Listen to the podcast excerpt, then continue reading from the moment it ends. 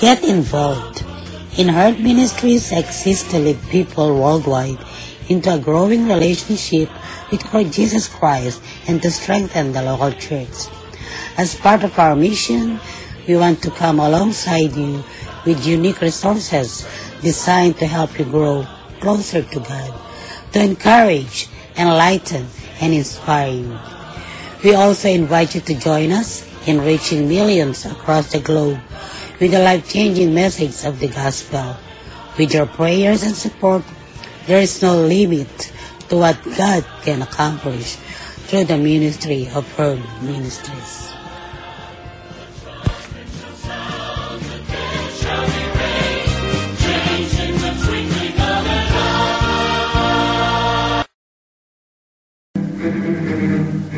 Herb Ministries Podcast Radio. Nadidinig ang inyong mga boses.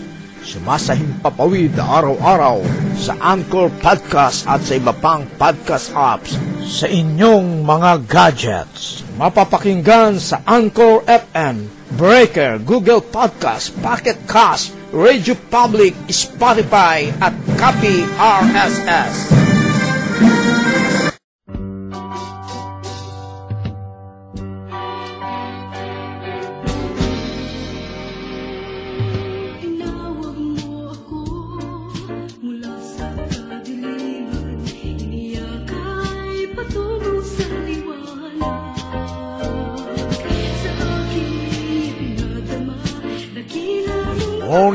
To everyone. This is your kababayan, Kuya Roland in Herb Ministries Podcast Radio. Wishing all the best that you are in good health condition. Those who are here in America and around the world, free from sufferings and enjoying your life, living in a perfect world from God. Maligayang pakikinig sa inyong lahat, maging saan mang panig ng mundo kayo, naroroon. Ang paggabay nawa ng Diyos ay palaging sumainyo. Tayo ngayon ay nasa segment sa ating programa na Buhay sa Abroad ng Pinoy. Sa ating programa ay ating kakapanayamin ang ating mga kapatid na nasa abroad na doon naghahanap buhay o kaya naman ay doon na nakatira sa mahabang panahon. Alamin natin ang kanilang mga kalagayan sa buhay, lalong higit ang kanilang misyon sa pamayanan sa bansa, sa pamilya, at sa ating Panginoon. kita Ikaw ang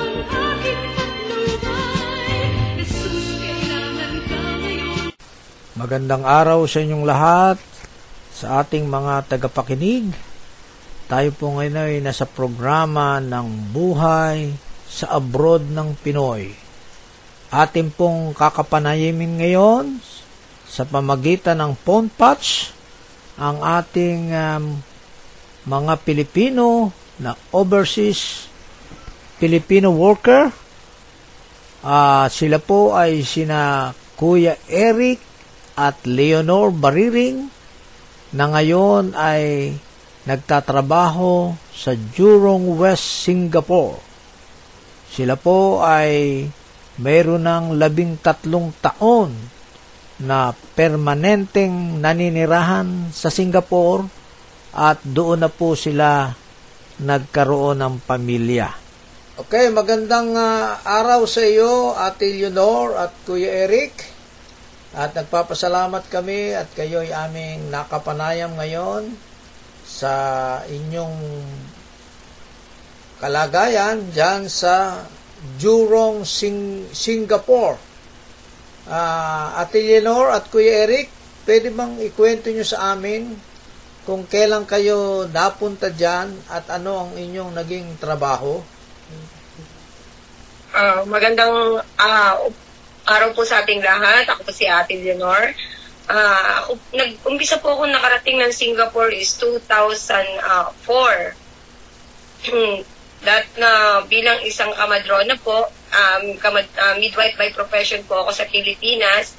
So, yun po, nag-umpisa po ako dito, nagtrabaho ako sa nursing home pero ilang buwan lang. Tapos pinalat po akong malipat sa isang ospital.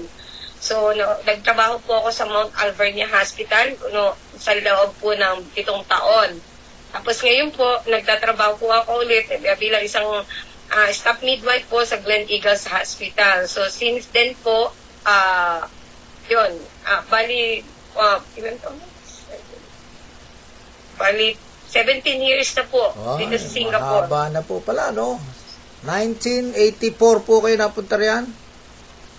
2004 po. Ah, 2004, 2003, End ng 2003 po eh. 2004. So, almost 17 years na pala kayo dyan sa Singapore. At yes po. yung trabaho niyo po na pagiging ah, midwife ay hanggang ngayon, yan, yan din po ang trabaho niyo. Yes po. Po. Wow. Bilang amadrona po Amadrona. sa Glen Eagles Hospital. Okay. Ah, si Kuya Eric naman ay ating matanong. Kuya Eric, ano po ba ang naging trabaho niyo dyan sa Singapore? Ayun po, magandang araw po sa lahat. Apo. Ah, ako naman po, ah, sa ngayon po, nagtatrabaho bilang isang legal executive sa isang law firm. But nagsimula po ako sa Singapore ng 2000, bali, eh, na- 2007 po. Ah, nakuha po ako ni Mami dito, napetisyon niya po ako at yung mga bata. Ah, ang una ko pong trabaho dito sa Singapore is bilang isang hospital attendant. Porter po ang tawag dyan sa atin. Dahil nga po, ah, hindi naman po ako nakakapagtapos ng pag-aaral, wala po akong diploma, kaya kung ano lang po talaga yung po pwede sa akin. At, at dahil nga po sa taas din po ng mga ng gastos sa Singapore, expenses, at mababa ang sweldo, naghanap po ulit ako ng trabaho. Bali, isang taon lang po ako mahigit na naging ano, hospital attendant. Naghanap po ako ng ibang trabaho na medyo mataas ang sweldo. Napasok po ako isang waiter sa isang ah, Italian restaurant. Subalit, hindi rin po ako nagtagal doon dahil ah, yun nga po, ah, unang-una, wala po siyang Sunday off. Oo. So, uh, bali, tatlong buwan po ako nagtrabaho doon at nakahanap nga po ako ng, ng trabaho bilang isang ah, receptionist, receptionist dito sa isang law firm na pinapasukan ko ngayon. Na-promote lang po ako after ng 8 months na bilang isang legal executive. Oo, Hanggang talaga. ngayon po, po ako nagtatrabaho. Magsam- Magsasampung taon na po ako. Bukas. Ba, June ma- mag-anniversary na pala na 10 taon, ano po, ana? Opo. So, nabanggit Ah, ninyo na si Ate Leonor ay ah, 2004 napunta na dyan. Siya pala ang unang napunta. Opo, Pastor. At pagkatapos, si Kuya Eric ay sumunod ng 2007. Opo. So, meron palang tatlong taon na kayo ay nagkahiwalay at yan ang kwento ng mga OFW na dumaraan sa ganong ah, paghihiwalay, ano? So, pwe- pwede ba ninyong ah, ikwento sa ating mga tagapakinig sa loob ng tatlong taon na yon ay paano kayo naging matibay na kahit magkahiwalay ay ah, napagtagumpayan ninyo ang ganong kalagayan? Amin po.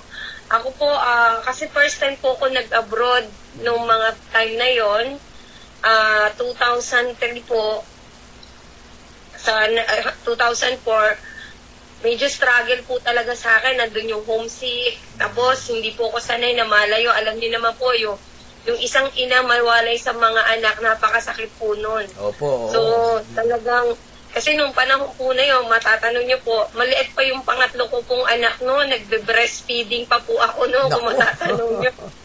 Nung iniwanan ko siya, maliit pa, mga one year and one year and three months lang po Oo, noon. naku, Nung talagang, time na yun. So, ah, parang, malaking hindi ko pa kayang sakripisyo pala, talaga no? yung anak ko sobrang maliit, maliit pa. Malaki sakripisyo pala ang dinaanan ninyo doon, no? Opo. Tapos, pero ano po, bali 2005 and 2006, nadala ko naman po sila rito para magbakasyon. Pero that is, ano lang po, is bakasyon lang dahil bakasyon yung mga bata. Oo. Tapos babalik din po sila sa Pilipinas. But glory to God po, yung mga panahon na magkawalay po kami, hindi po kami pinabayaan ng Panginoon. Dahil po po Amen. naging Oh. strength namin para, ano, para maging, ah, maging matibay pa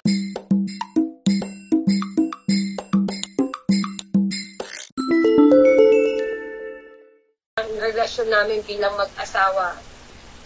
So, dumaan po mga, mga pagsubok na dumaan. Siyempre, hindi po nawawala yan sa mag-asawa na mga hindi pagkakaunawaan. Pero nasisettle naman po, naiayos din po, napapag-usapan naman po lahat ng problema. So, yun po yung naging ano namin. Then, until 2007 po, nadala, nadala ko na sila rito sa Singapore by by the grace of God din po kasi hindi ko akalain na ma-approve po yung permanent residence na namin dito. Kasi Opo. by profession po, midwife lang ako, two years po. So, in, ah, hindi po hindi ko inaasahan na, ma- na makukuha ko yung mga bata dito dahil hindi naman po namin talaga plinano na mag-asawa na manirahan sa Singapore. Ang plano lang po talaga namin nun is makakuha lang ako ng konting pang negosyo, babalik na ng Pilipinas para po hindi ako mawalay ng matagal sa mga anak ko.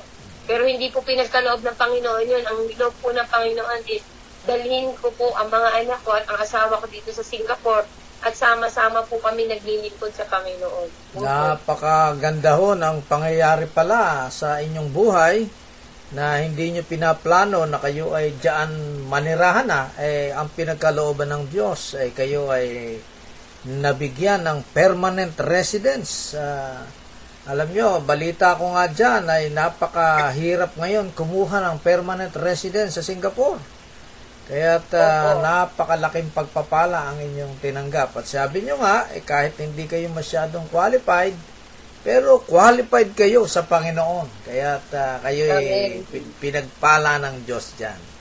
Okay, Ate Leonor at Kuya Eric, ay nais ko namang ah, malaman ah, habang kayo'y busy-busy sa trabaho dyan at alam ko naman ang buhay sa abroad, eh, talagang ah, sabi nga eh, walang pahinga.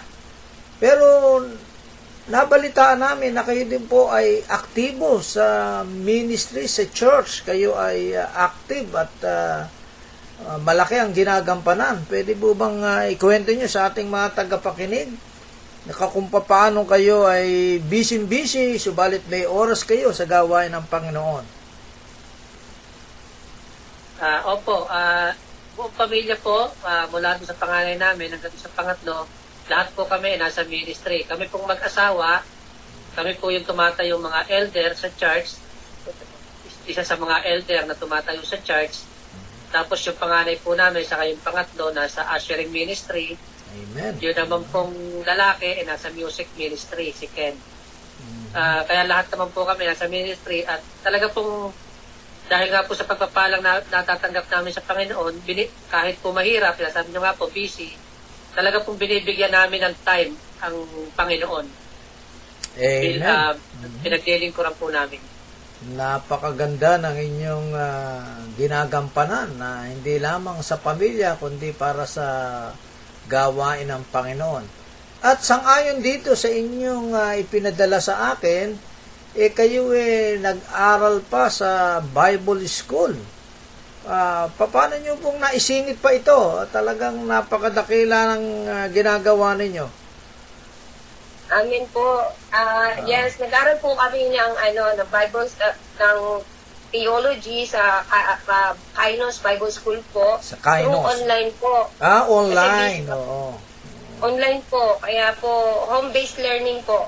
Opo, eh, napakaganda po niya sapagkat ah, ngayon nga ay yan na ang magiging trend ng education ay through online sapagkat tayo ngayon ay pupunta na sa new normal. Eh kayo pala ay na ginagawa na pala dyan ang ah, online schooling bago pa nagkaroon ng ah, COVID-19 pandemic sa buong mundo. So, Amin po. Amen, para dyan. So ngayon ay kayo po ay aktibo ang inyong buong pamilya sa ministry at na nakakatuwa naman po at ah, binibigay nyo ng mataas na pansin yan sa sa kabila ng kayo'y busy-busy sa trabaho. At Yes po. hindi pa dyan, eh kayo pala ay sumasama pa sa Mission International sa Pilipinas. Talagang po. napakadakila ng ah, ginagawa ninyo. ah. Pwede bang ikwento nyo sa amin? Paano nyo ito nagagawa pa? Okay. Ah, dagdagan ko po yung sa pag-aaral namin sa Kainos. Ah, kasi sige po, naging, sige. ah, naging, ah, napag-usapan po kasi namin mag-asawa bilang mga elder po. So, we are the servant po ng Church ng Eternal Life. So, ginusto po namin talaga mag-aral ng theology is para po mayroon kami knowledge para bilang isang mga leaders, di ba po, sa church. bi- bilang Eh, kayo eh, nagtuturo, eh, mahalaga po yan. mission, Kaya pagpunta po namin ng mission, ah, last, since 2008 po, nagjo-join na po ako sa missions ng aking ah, Eternal Life. So, nag-umpisa po sa Sambales. Ngayon po, meron na po kami sa Cebu at meron na rin po sa North Cotabato. So, nag expand po ang ang mission mission trip ng Eternal Life sa sa Pilipinas. Uh, actually, hindi naman lang po sa Pilipinas ang mission point ng ng ah, ng Eternal Life. Meron din po sa China, meron din po sa Cambodia, meron po sa Malaysia, maraming pong bansa ang Eternal Life na mission point. Pero po sa Pilipinas, tatlo po yung mission doon, uh, which is nag, nag, nag-involve naman po kami mag-asawa doon. So, napakaganda ng inyong ginagawa sa ministry at talagang para kayong full-time ministry sa ministry, ah, hindi sa trabaho, ano? Sapagkat nagtuturo kayo ng ah, cell group, cell group ba tawag nyo doon? O parang ah, o Opo, Bible life study. Group, may life group po kami. Oh. Ano, ano, ano po? Ano? Meron po kaming life group. Ah, life So, group, ang- life group. Life group po. tapos ay kayo ay buong pamilya ay aktibo sa gawain sa inyong church at gayon din ay misyon ay ginagawa ninyo. Para kayong pinadala dyan bilang mga misyonero, hindi lamang para maghanap buhay. So, purihin Okay. natin ang Panginoon sa inyong buhay, sa inyong mga ginagawa na yan. Pero, Ate Leonor at ah, Kuya Eric, balikan nga natin. Ah, paano ba kayong nagkakilala ni Kuya Eric at saka ni Ate Leonor? Kayo ba parehong, ah, ano ba kwento nyo sa inyong ah, pagkikita? Ah, opo, ganito po 'yon. Ah, ako po ay talagang taga Bulacan. Si si Mami po o si Juno is taga Mindoro po siya. Hmm, talagang layo ah. Kaya, Ano? ah, opo, ah, kaya lang po na destino po yung father niya sa dahil sa sa doon sa Bulacan dahil ano po, ah, driver po siya ng truck. Nagtatrabaho siya sa trucking. Na destino po siya sa Bulacan, doon nangupahan po sila doon malapit sa amin. Doon ko po na doon po kami Doon nagkakilala. kayo pinagtagpo, ano? Opo. Okay. So, ah na, nakita natin na walang ah, imposible at napakaganda ng inyong tandem, ano? Ah, si Ate Leonor ay talagang isang mapursigi at ikaw din ay mapursigi at ah, hindi lang sa paghahanap buhay kung hindi sa ministry. At ah, alam niyo po, ako'y mahilig makinig ng mga balibalita. Eh, nabalitaan ko rin po na kayo po ay meron pang natatanging ministry na hindi lamang sa pagtuturo, hindi lamang sa pagmimisyon, kung hindi ang inyong tahanan ay binubuksan ninyo sa mga bagong nagsisimula na mga Pilipino diyan sa Singapore. Ah, pwede bang ikwento nyo sa amin ang inyong ministry dito na nagbubukas kayo ng bahay at isa na rito si Pastor Richard na nabalitaan namin na kinupkup ninyo, inampun ninyo nung siya bago sa Singapore. Ganun po ba?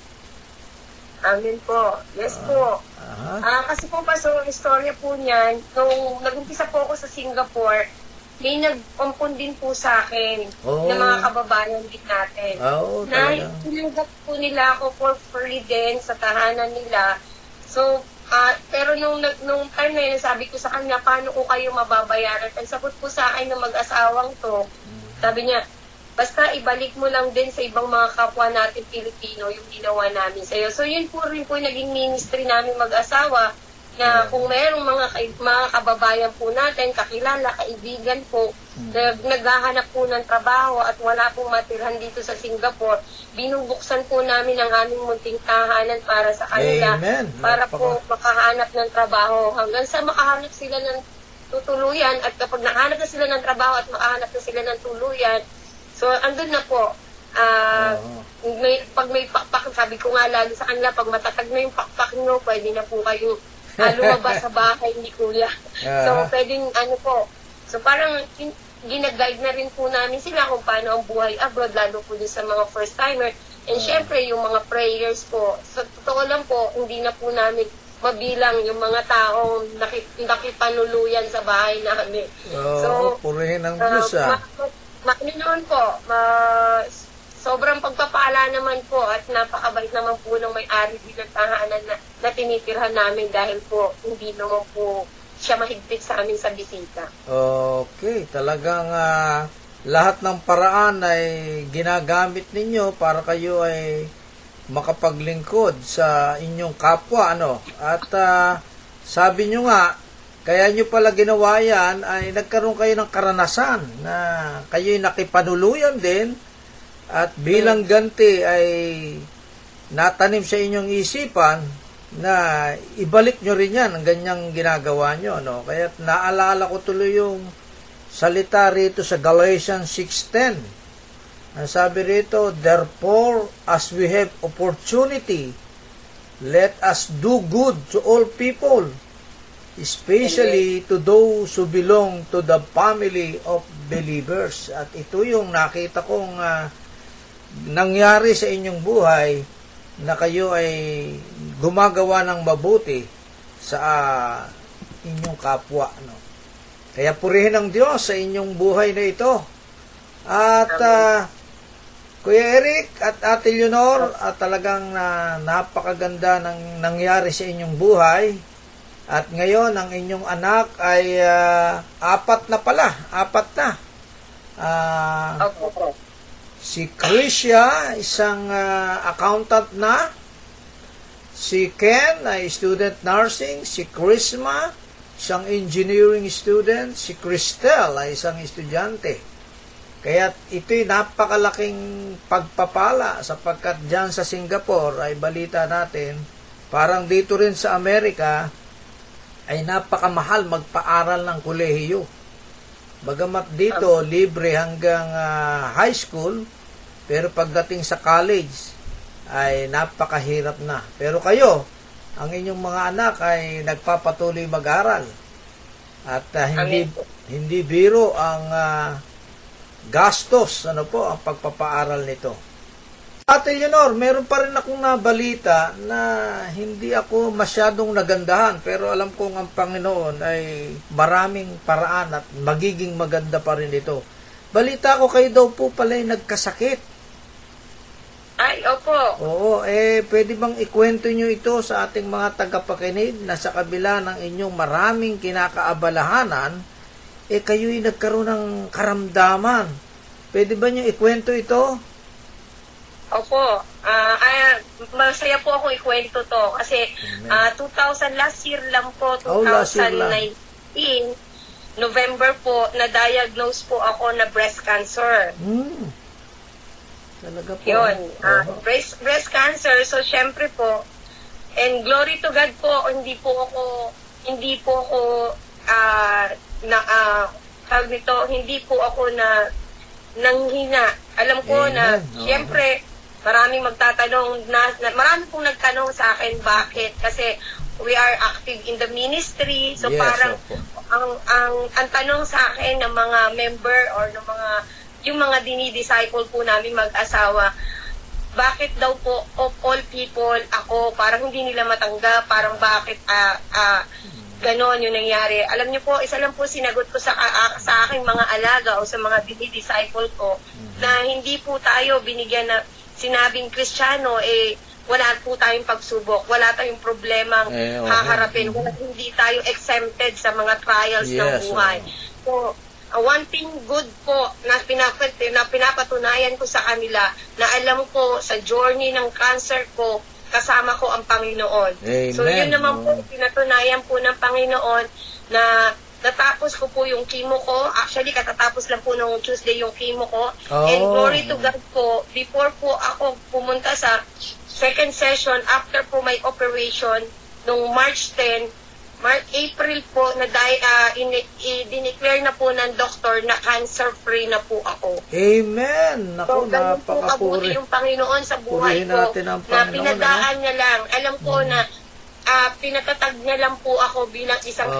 At maging living testimony po sa maraming tao Opo. na sa anumang pagdadaanan natin, basta tapat lang po tayo naglilingkod sa Panginoon at yung puso po natin nasa Kanya, yung tiwala at pananampalataya po natin hindi po manghihina anumang problema, ang pagdaanan natin sa buhay, ibibigay po ng Panginoon kung ano yung pangako niya. Tapat po ang Panginoon sa atin sa kanyang pangako. So, sinamahan niya ako sa journey ng cancer. Nagdumanas po ako, nag-chemo ko, naoperahan po ako, nang wala po akong katakot-takot. Nandun po yung peace ko kasi alam ko kasama ko ang Panginoon, kasama namin ang Panginoon. Ganon din po yung mga anak ko. Mas, ang sarap po na, na, na maramdaman na sa journey na dinadaanan ko, nandun yung pamilya ko, ang daming taong nagmamahal po sa akin, nananalangin. So, Amen. Yun po yung naging matibay na na, na maging ah, na, naging nag, nagpatibay sa akin para lumaban po sa sa sakit na cancer. So hindi po siya naging hadlang even to the ministry po. Kahit po nagkikimo ko, mayroon pa rin po, tuloy ang LG, tu- tuloy po ang ang ministry. Hindi po ako nag hindi po ako hindi po ang pamilya ko hindi po kami nanghina para sabihin na na sa kabila ng pinagdadaanan namin, maging dahilan po yun para hindi kami magpatuloy sa paglilingkod sa Panginoon. Yung po ang naging dahilan para lalo pa kaming lumapit at magpumapit sa Panginoon, lalo na sa kanyang mga pangako. Hindi naman po kami binigo ng, ni God sa sa lahat ng pangako niya. And now, yun nga po, sabi ko nga kanina, dineclare na po ng, ng, ng, ng doktor ko na clearly cancer-free na po ako. So, yun It's po yung amazing, balik ah. ang nakakatuwa. And soon, babalik na rin po ako sa trabaho sa September. So, ngayon po, nagpapahinga na lang po talaga. Purihin. Nagpapalakas, sabi nga po. Amen. Nakakahanga-hanga ang ah, ginawa ng Panginoon sa inyong buhay. Tunay na ah, sabi mo nga, hindi naman palaging ah, we are not exempted. Pero ah, sa nangyari sa inyong buhay ay naalala ko yung sinabi ng banal na kasulatan sa Jeremiah 29:11. yes Ang- ang sabi rito, For I know the plans I have for you, declares the Lord, plans to prosper you and not to harm you, plans to give you hope uh, and a future.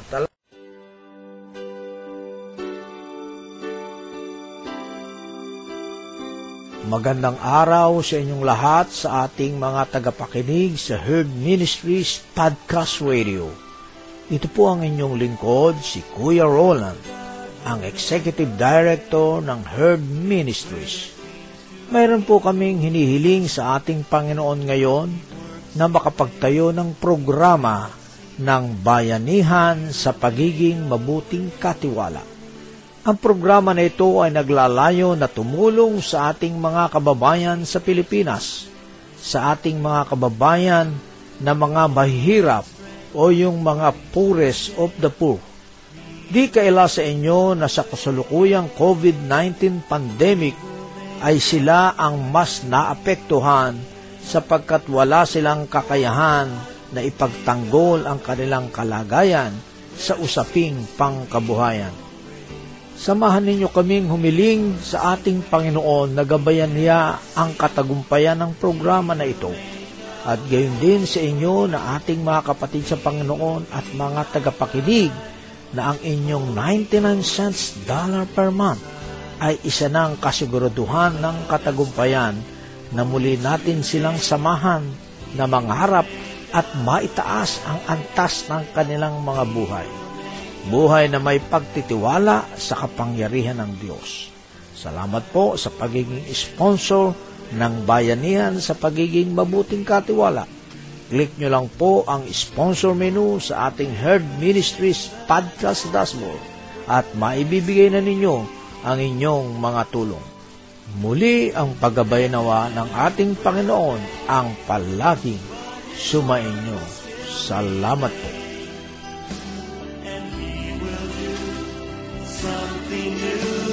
Talagang Amen. bagamat hindi madali ang inyong dinaanan, pero yung plano ng Diyos ay nandoon pa rin. na kayo ay bigyan ng panibagong sigla at yan nga karamdaman ay hindi nagpaka nagpahina kundi nagpalakas. Ano, nabaliktad. Pagka talaga tayo ay maasa sa Panginoon, eh, maraming nababaliktad eh. Ano? Oo. yung Amen po. Nababaligtad ang mga sitwasyon. Kaya purihin natin ang Diyos sa inyong buhay na yan. Ah, Amen. pwede po bang sa atin bago tayo magtapos at ah, pwede ba kayo magbigay ng mga payo sa ating mga kababayan lalo na sa mga nagnanais na mangibang bansa? Ah, eh pwede ba kayo magbigay ng payo sa kanila kung ano ang kung paano kayo nang hawakan, nagtagumpay, kahit nagkaramdaman, eh, pwede ba kayong mag-iwan ng ilang mga payo sa ating mga tagapakinig? Sige po, sino mauna? Si Kuya Eric. Sige po. Ah, ang may papayo ko lang po sa ating mga tagapakinig, sa mga kababayan din natin na gustong makibang bansa, ah, yung lakas po ng loob at saka pananampalataya sa Panginoon. Amen. Dahil po sa akin po karanasan, sabi ko nga po kanina, hindi po ako nakapagtapos ng pag-aaral, pero nilakasan ko po yung loob ko para maitaguyod ko po yung pamilya namin dito. Nagsimula po ako sa mababang sweldo hanggang sa unti-unti pong na-promote dahil sa dahil po sa pananampalataya at tiwala lang sa Diyos. At syempre po, yung sipag din po dahil aside po sa aking pag nagtatrabaho sa opisina, nagdadrive pa po ako ng Grab Ba? sa gabi. Mhm. Opo. Ah, yun po, ah, siguro, Talagang, ah, lakas ng loob, aha. sipag, at pananampalataya po sa Diyos. Yun lang po Amen. siguro yung masasabi ko sa ating mga kababayan na gustong ng ibang bansa. Okay, napakaganda po ng inyong ah, payo.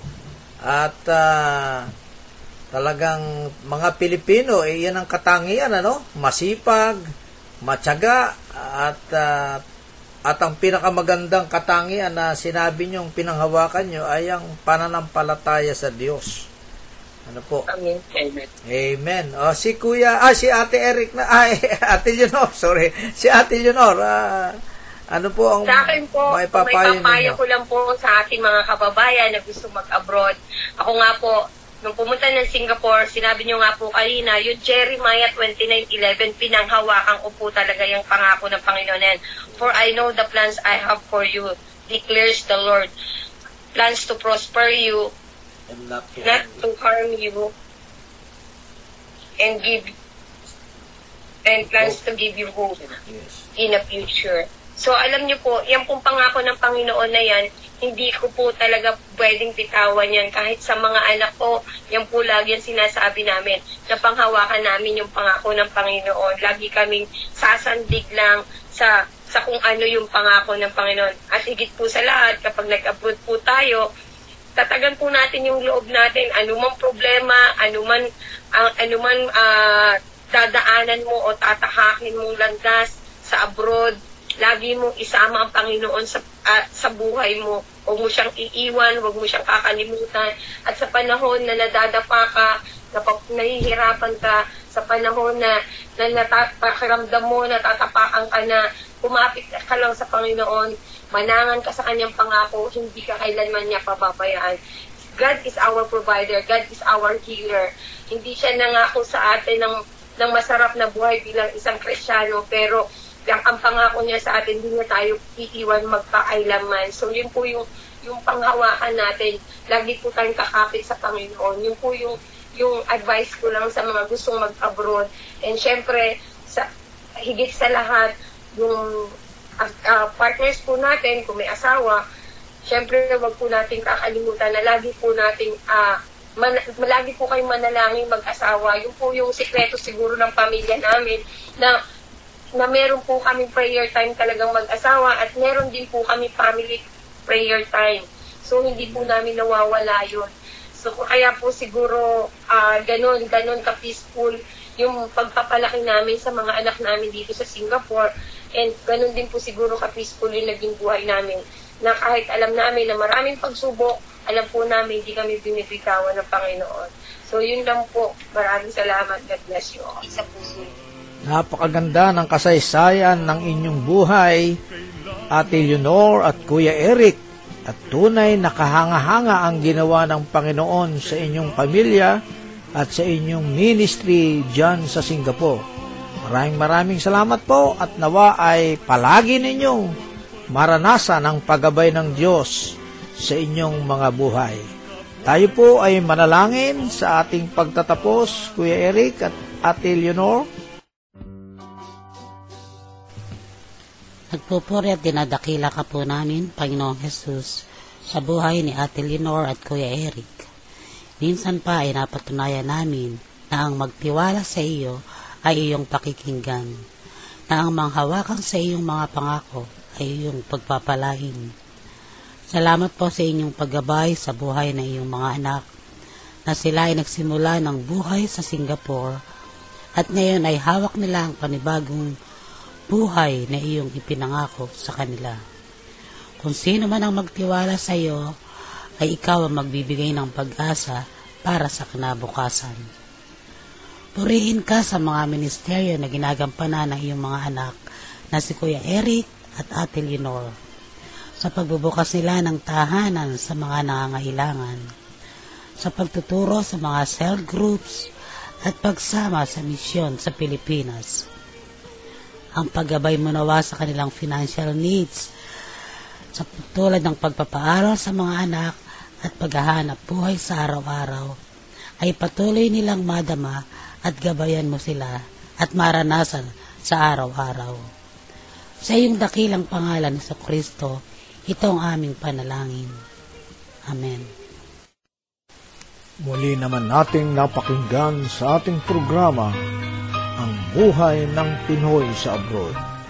Isang kwento ng matagumpay na buhay. Dumaan sa madaming pagsubok, tiniis na mawalay sa pamilya. Subalit mayroong matibay na paninindigan sa buhay, kasama ang pananampalataya na may Diyos na gumagabay.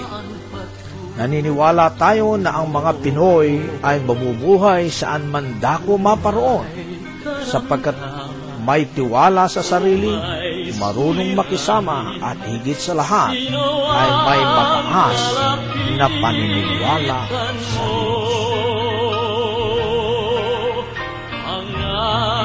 Diyos.